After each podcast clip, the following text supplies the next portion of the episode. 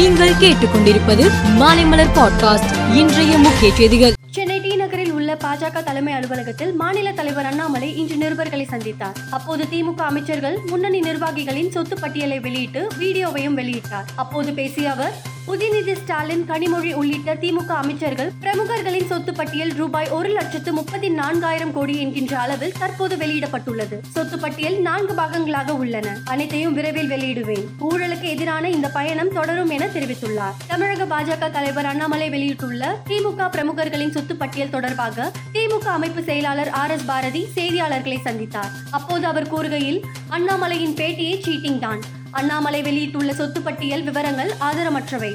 திமுக சொத்து பட்டியலை பதினைந்து நாட்களுக்குள் அண்ணா அறிவாலயத்தில் அண்ணாமலை ஒப்படைக்க வேண்டும்.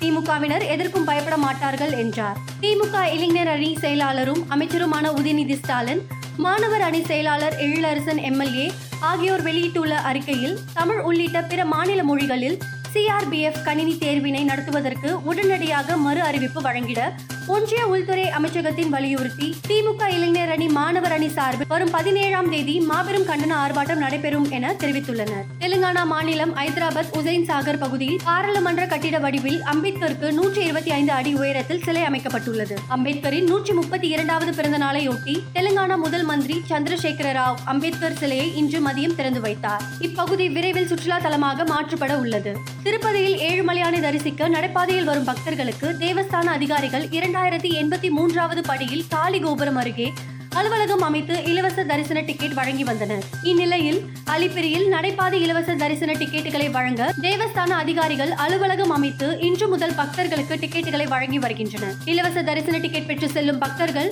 ஆயிரத்தி இருநூற்று நாற்பதாவது படி அருகே அமைக்கப்பட்டுள்ள அலுவலகத்தில் தரிசன டிக்கெட்டை ஸ்கேன் செய்து கொண்டு நேர ஒதுக்கீடு பெற்று தரிசனத்திற்கு செல்ல வேண்டும் என தேவஸ்தான அதிகாரிகள் தெரிவித்துள்ளனர். காக் மகாக் வகையை சேர்ந்த குரங்குகள் இலங்கையில் வசிக்கின்றன. இவை ஆபத்தின் விளிம்பில் உள்ளதாக சர்வதேச இயற்கை பாதுகாப்பு அமைப்பின் சிவப்பு பட்டியலில் குறிப்பிடப்பட்டுள்ளது. இந்நிலையில் இலங்கையிடம் இருந்து ஒரு லட்சம் குரங்குகளை கொள்முதல் செய்ய விரும்புவதாக சீனா தெரிவித்துள்ளது. இலங்கைக்கு மிகப்பெரிய அளவில் கடன் கொடுக்கும் நாடுகளில் சீனாவும் ஒன்று என்பதை மனதில் கொண்டு குரங்குகள் தொடர்பான கோரிக்கையை இலங்கை பரிசீலிக்கும் என்று தெரிகிறது. மேலும் செய்திகளுக்கு மாலைமலர் பாட்காஸ்டை பாருங்கள்.